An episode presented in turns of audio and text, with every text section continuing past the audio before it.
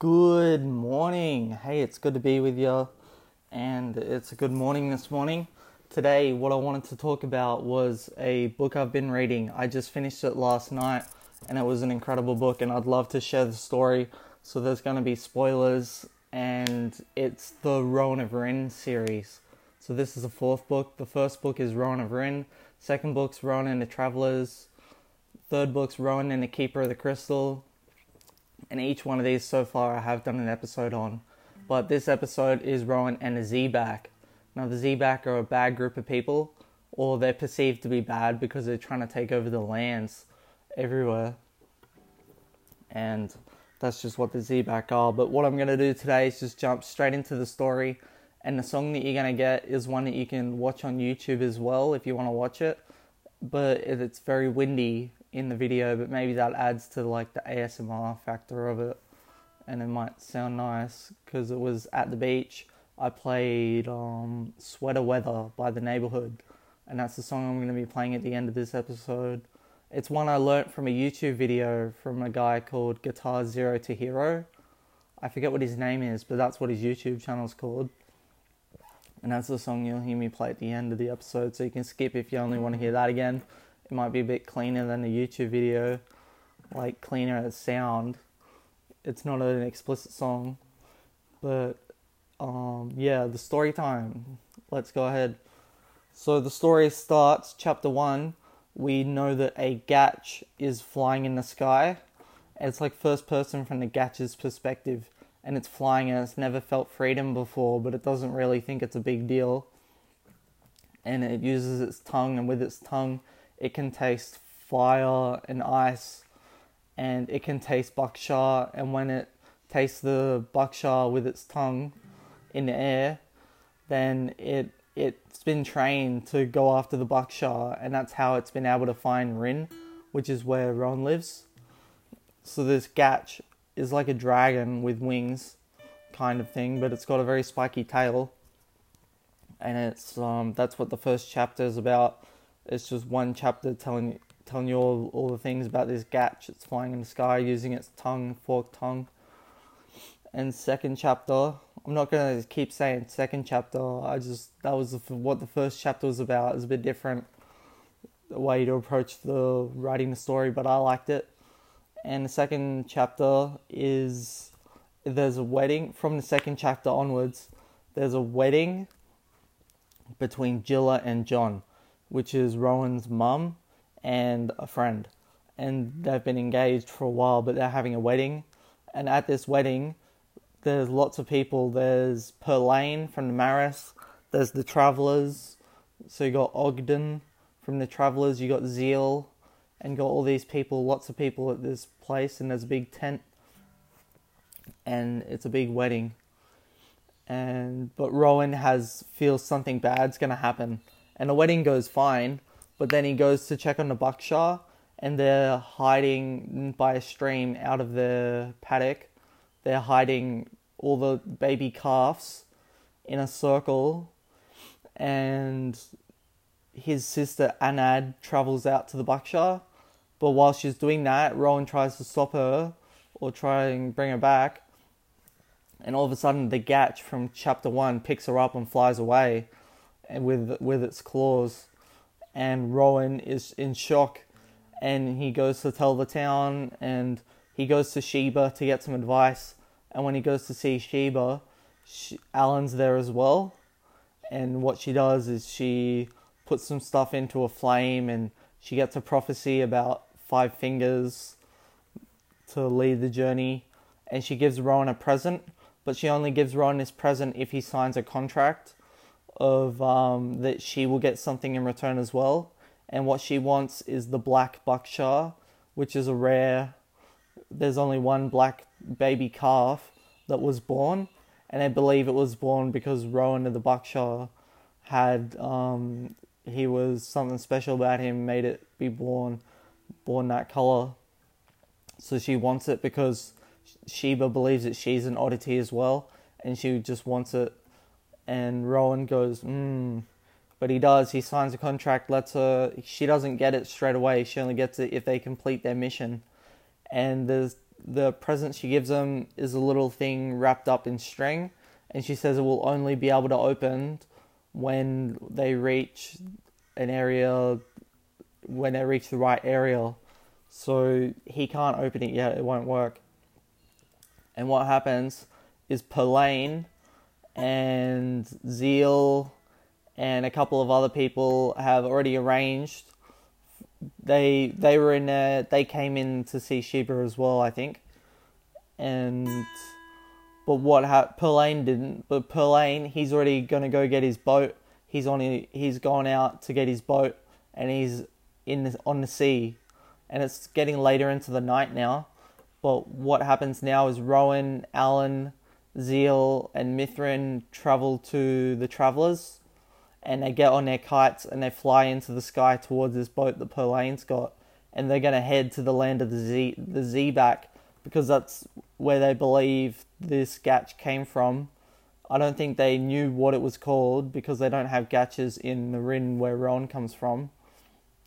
But this flying creature came from the Zebak, and they have a rough idea of where the Zebak are. And um, Perlain's going to take him there. So they're flying on the kites. Rowan falls over when their kite lands on the boat, and Mithrin carries Allun by a string, and he cuts Allun off, and Allun lands on the boat. But it took Allun a bit longer to get to the boat, and Rowan was scared for him because Allun can't swim. So he thought maybe they crashed into the water and they weren't going to make it but Allun landed on the boat, and so who we've got on the boat now is Perlain, Allun, and Zeel. That's who we got: Perlain, Allun, Zeel, which is three people. I believe that's it. That's most of the people that go on the journey. Is there one more person? I'm just trying to think. You Perlain. Oh, Rowan. Perlain, Rowan, Zeel, and Allun. So you got four people. That's where my math stuffed up. They're on the boat and they're going out to rough seas.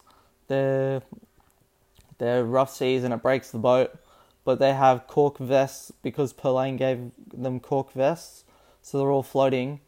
And Rowan's loses them. They're all by themselves pretty much, and Rowan thinks a serpent's about to attack him and he's scared, but all of a sudden it's a piece of the boat. So he gets onto this piece of boat and pretty much falls asleep. And he wakes up, he's on the shore of a place called the Wastelands, which is next to the Zebak city, but they have to, they haven't found a Zebak city yet.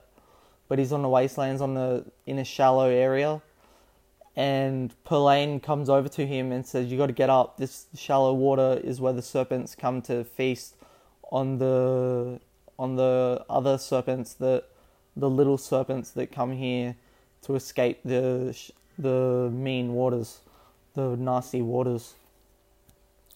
So he gets up, and they're wondering what to do, and it's it might be cold. They decide to start a fire and Rowan is able to open his gift. And in the gift, what they find is some grass, they find a piece of metal, and they find a couple of twigs. And they think it's a joke, and they think that Sheba's set them up. She hasn't, though. All these things in the story have a meaning and a thing, but they believe it's a. They she Sheba's destined them to die over here, which is not very nice. But why would she do that? Because she wouldn't get the black bukshah if they didn't make it back. And we don't know if they make it back yet because I'm not spoiling it. But what happens is they set a fire and they th- Rowan throws one of the sticks in there just to burn it. I don't know why. But all of a sudden, a face pops up in the fire and reads out a message that they will be attacked from above and below. And they must travel into. I think they've got to travel into a desert. The one thing about this story is that there's some great prophecies, and I just can't. Oh wow, pardon me. I just can't fully remember it. The, all the prophecies, but they're really good. And yeah, So I'll keep going. There's so their fire gives them a message, and they believe that the person in the fire was Sheba, and they're right, it was Sheba. And they get a message. They all sleep the night, and but they believe they're going to spend the day thinking about how they're going to get to the land of the Zebak. They can see a light in the distance across the wastelands, and they believe that they should head in this direction. But what they need to do is find water because Polain is struggling. As a Marist, he's a man of the water, and he really needs water, otherwise he's going to die. He really needs it. So that's their next mission, really, is to find water. And they sleep the next day. Rowan's sleeping, and they do some things. Some things wash up on the shore, like seaweed cakes. Polain gets those, and they all eat a little bit of seaweed cake. It's just nothing really. It's just a nutritional food that they can have, and I think it tastes pretty nice. Rowan says it tastes nice. I think. going off memory, this book took me nearly, oh, I think a month and a half to read because I just didn't read it for a long time.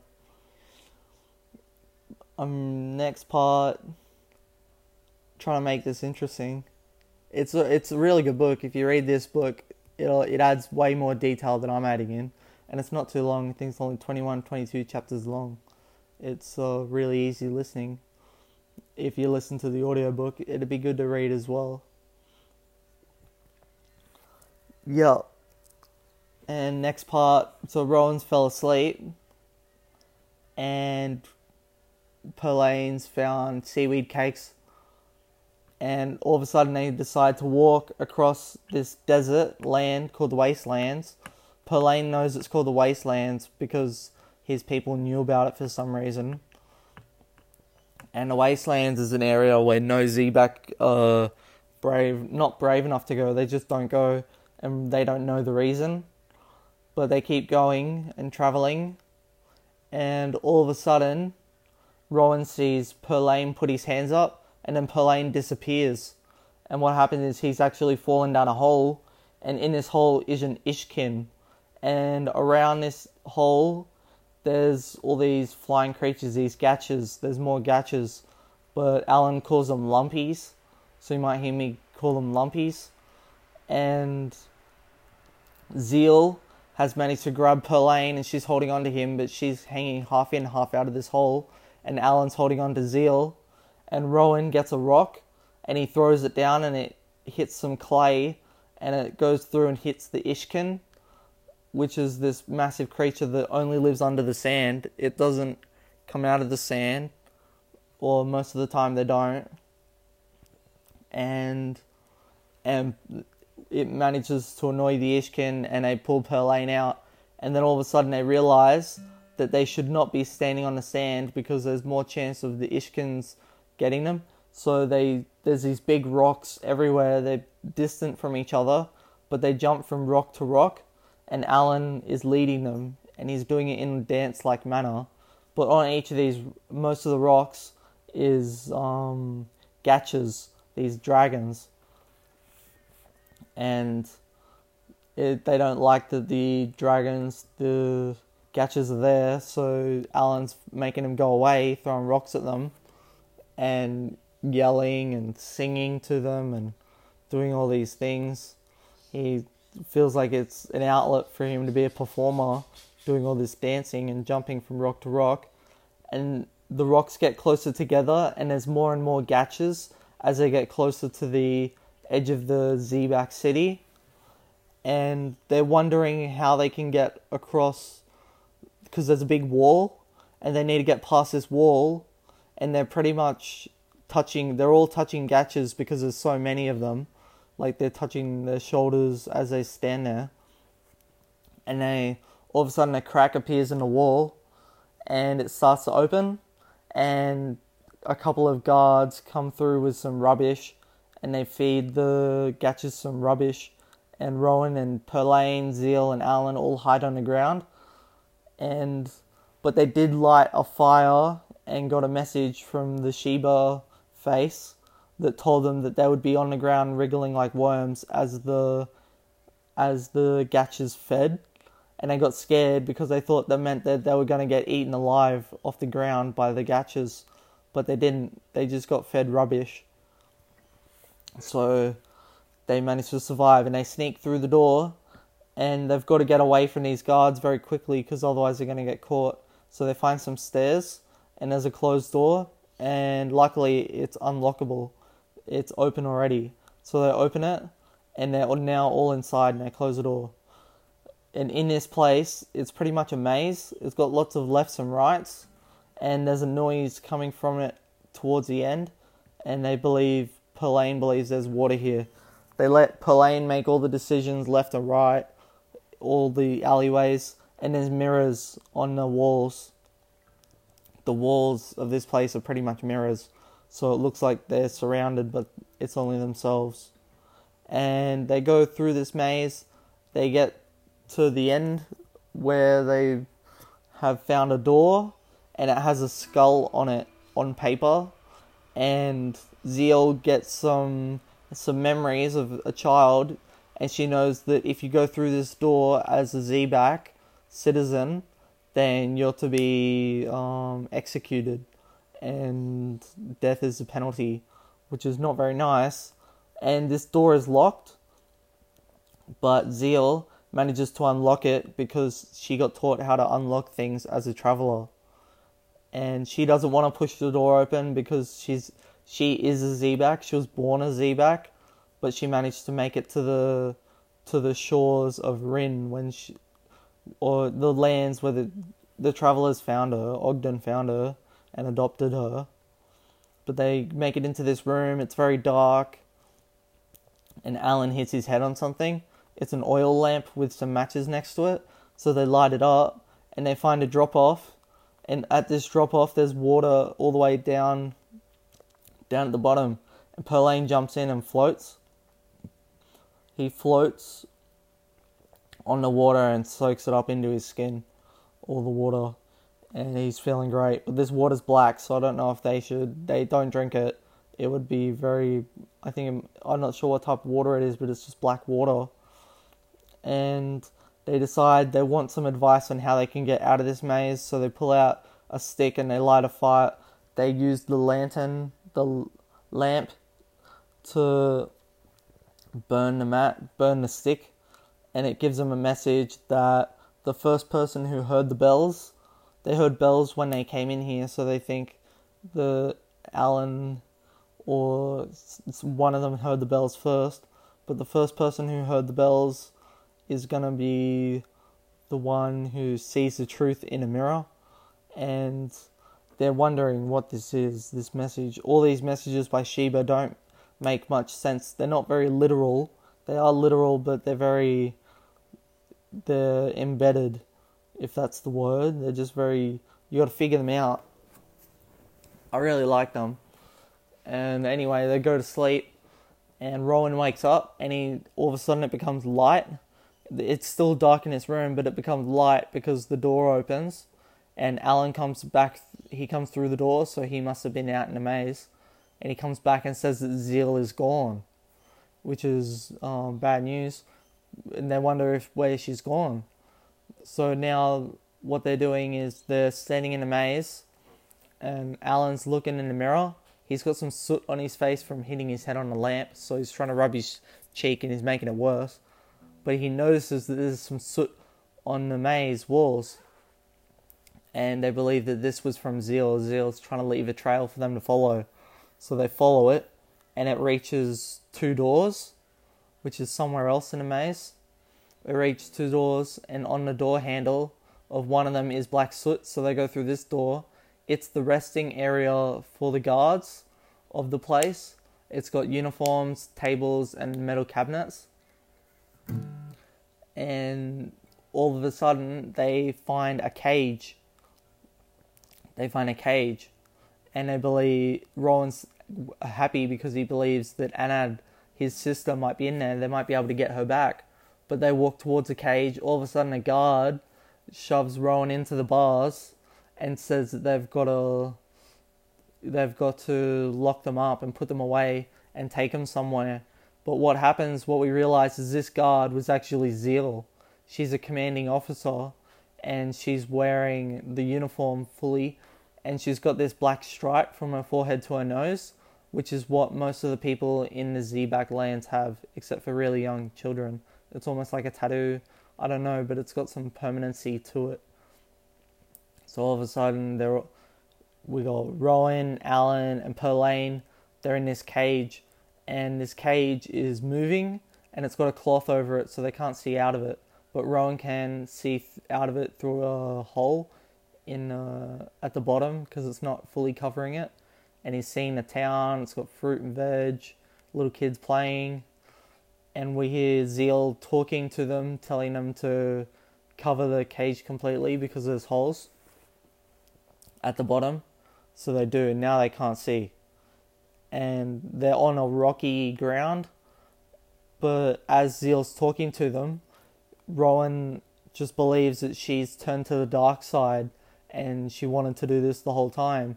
But she's now giving hints and saying things that are very similar to what Sheba said in her prophecy. So they believe that she might be good, but they don't know yet. And they stop at a meadow a place. It's got a fence around it, but it's a meadow, very nice place with a cottage. And they get out of it, and Zeel says to Zanel, who's one of the guards with her, he's she says for him, it's only Zeel and Zanel uh, that have taken him in the cage. A Gatch was pulling it.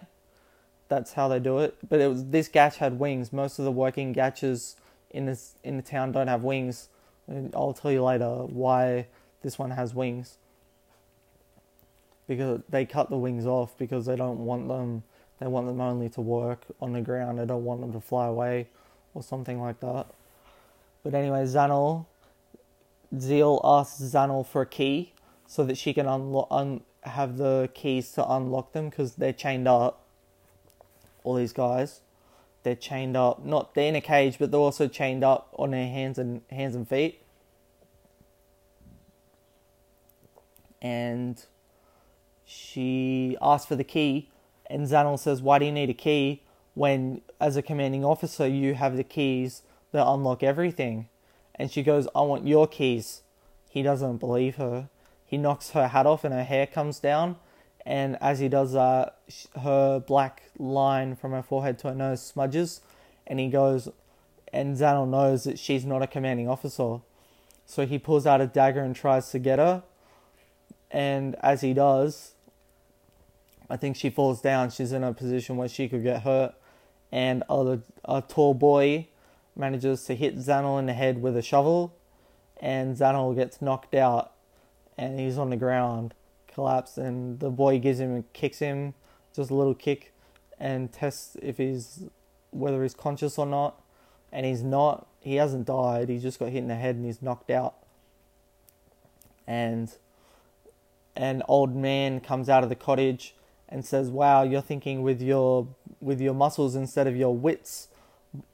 Morris, I think it's Norris. This little kid's Norris, and this man is called Theory.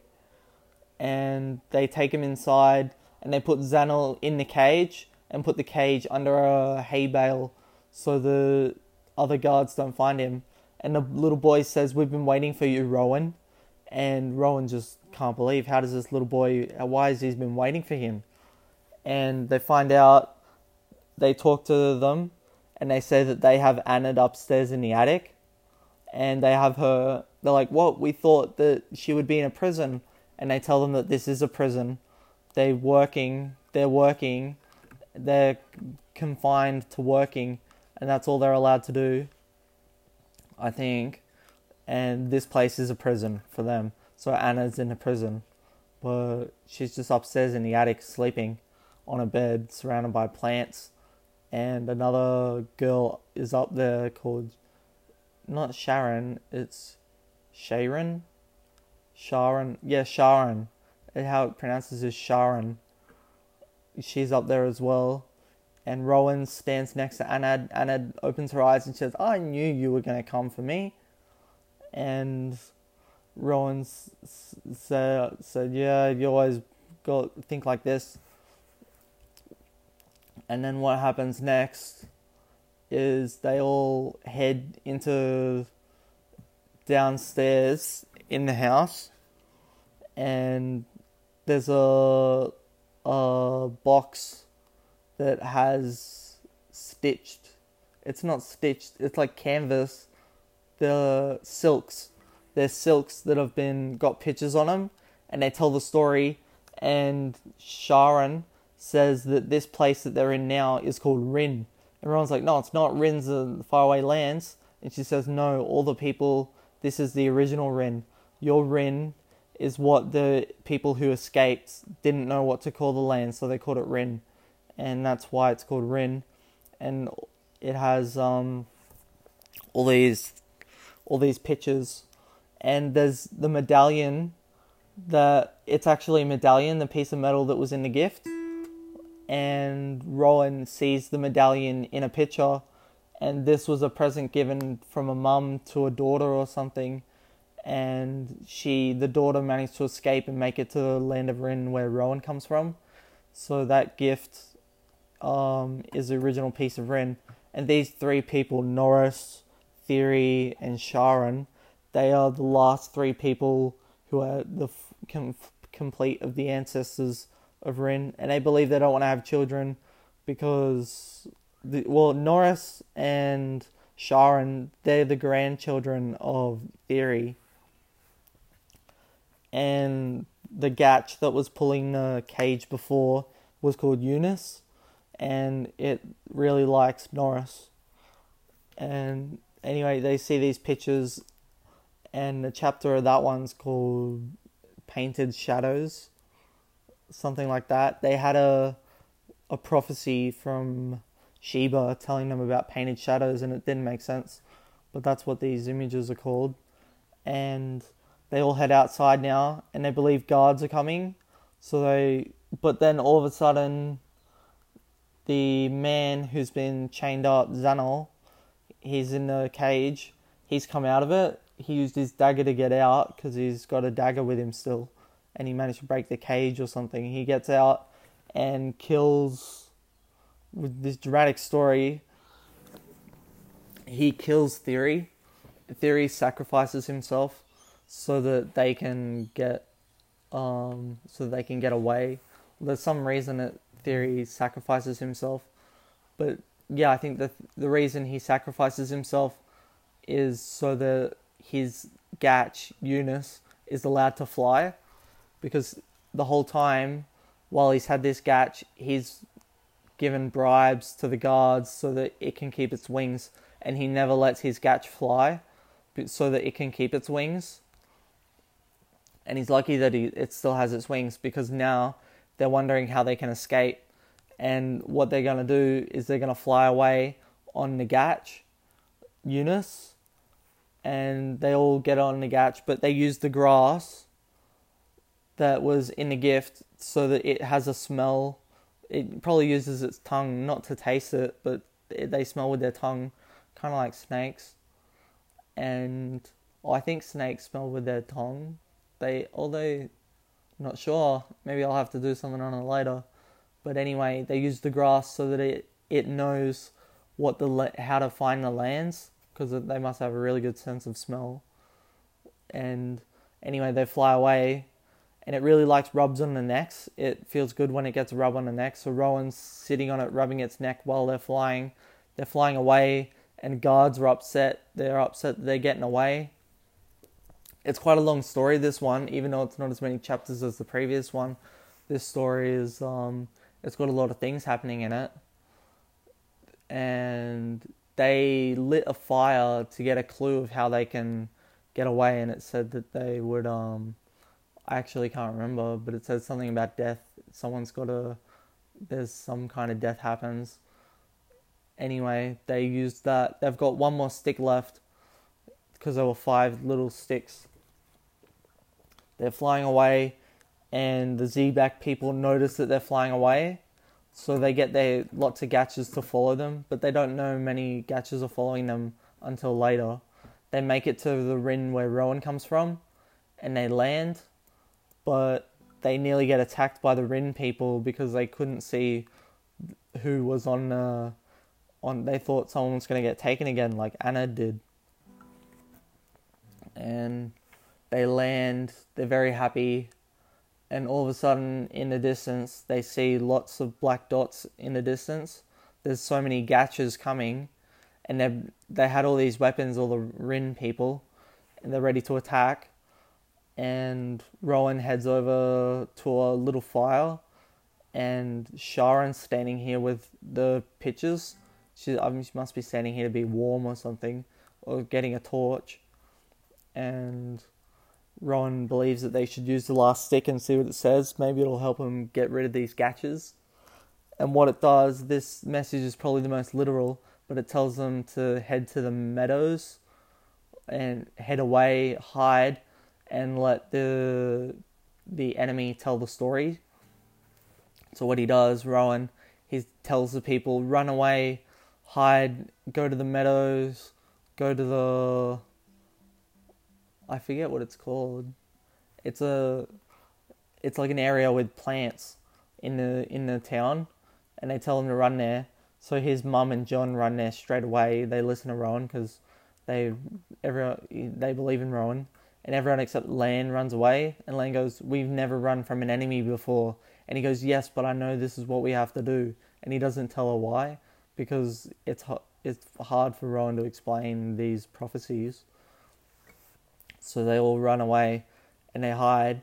And what happens is as the Gatchas come closer, the dragon on the mountain, the Overin, on the Forbidden Mountain comes out. The white dragon with red eyes comes out, blowing fire, and is very angry. And Rowan and people they say that it. Well, Rowan says that it was more deadly than the Ishkin, which were those creatures in the sand of the wastelands in the Zebak territory and that Ishkins were very.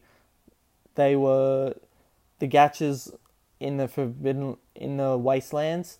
If they didn't like another Gatch for some reason, they'd bump it into an Ishkin hole, and the Ishkin would eat it. So that's how the the Ishkins got their food most of the time, I think. So the Ishkins were very, yeah, they'll eat anything, so they're very bad. But this dragon comes out and scares all the Gatchas away, and and the Zebak people are gone.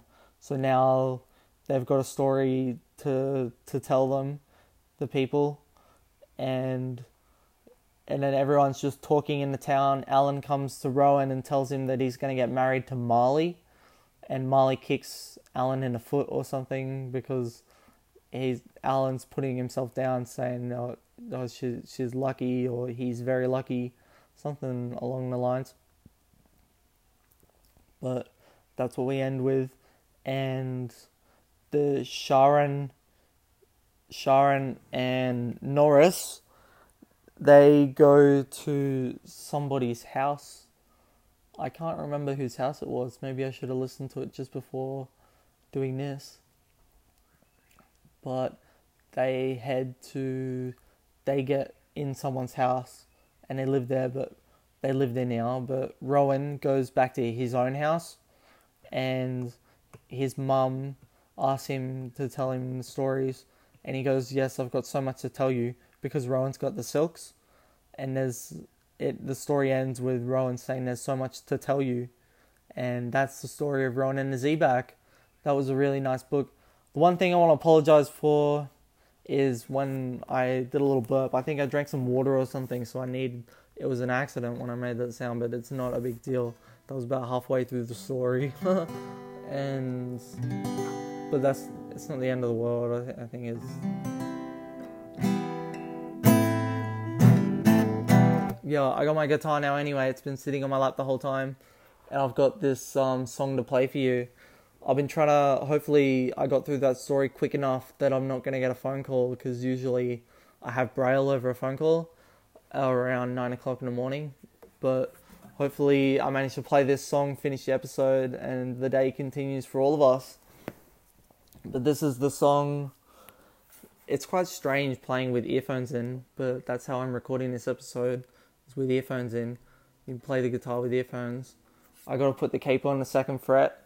Guitar's already tuned, and I learnt this song because it was someone I knew favorite song at the time, and I love starting it with um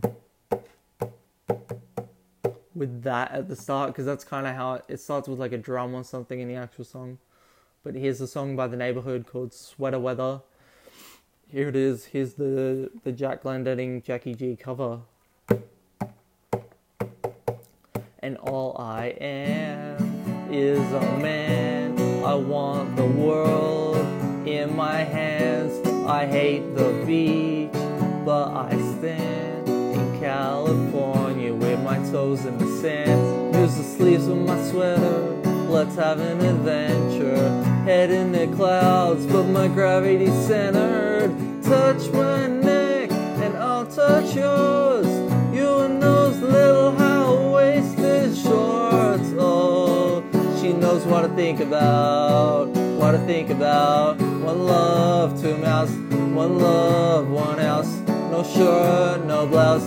Just us, you find out. Nothing I would never tell you about. No, cause it's too cold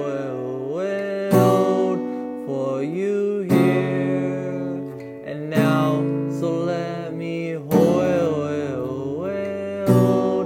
both your hands in the holes of my sweater. And if I may just take your breath away, I don't mind if there's not much to say. Sometimes the silence guides the mind to move to a place so far away. The goosebumps start to race the minute that my left hand meets your waist. Then I'll watch your face, put my finger on your tongue cause you love the taste, yeah. These hearts adore, every on the other beat's hard as four. Inside this place is warm, outside it starts to pour. Coming down, one love, two mouths, one love, one house. No shirt, no gloves, you find out. Nothing I would never tell you about, no, no, no, cause it's too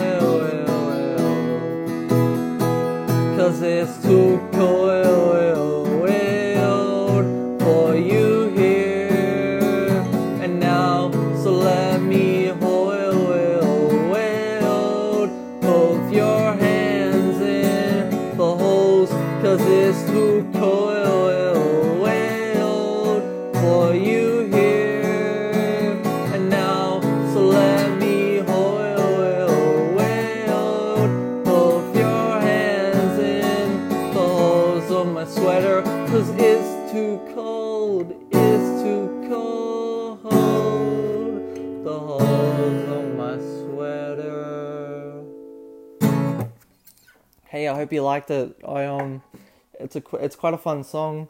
It's not too tricky once you learn how to change chords. Those chords and used in that song, I'd say there's some very well known chords. You got it goes from a the um I put my guitar next to me so I'm not gonna be able to play it now to show you. Oh I'll pull it up. I'll pull here's my guitar. I've took the capo off so it's gonna sound a little bit different, but it goes from C No, I gotta put the capo on. Two seconds. Here's the capo. It goes from a C, C major, A minor, E minor, and then it goes back to A minor to G. And what that sounds like in the song is you use a golden strum and then a down, down, up for the last two. So you go um, C major, A minor, E minor, A minor, G major, and then it just repeats.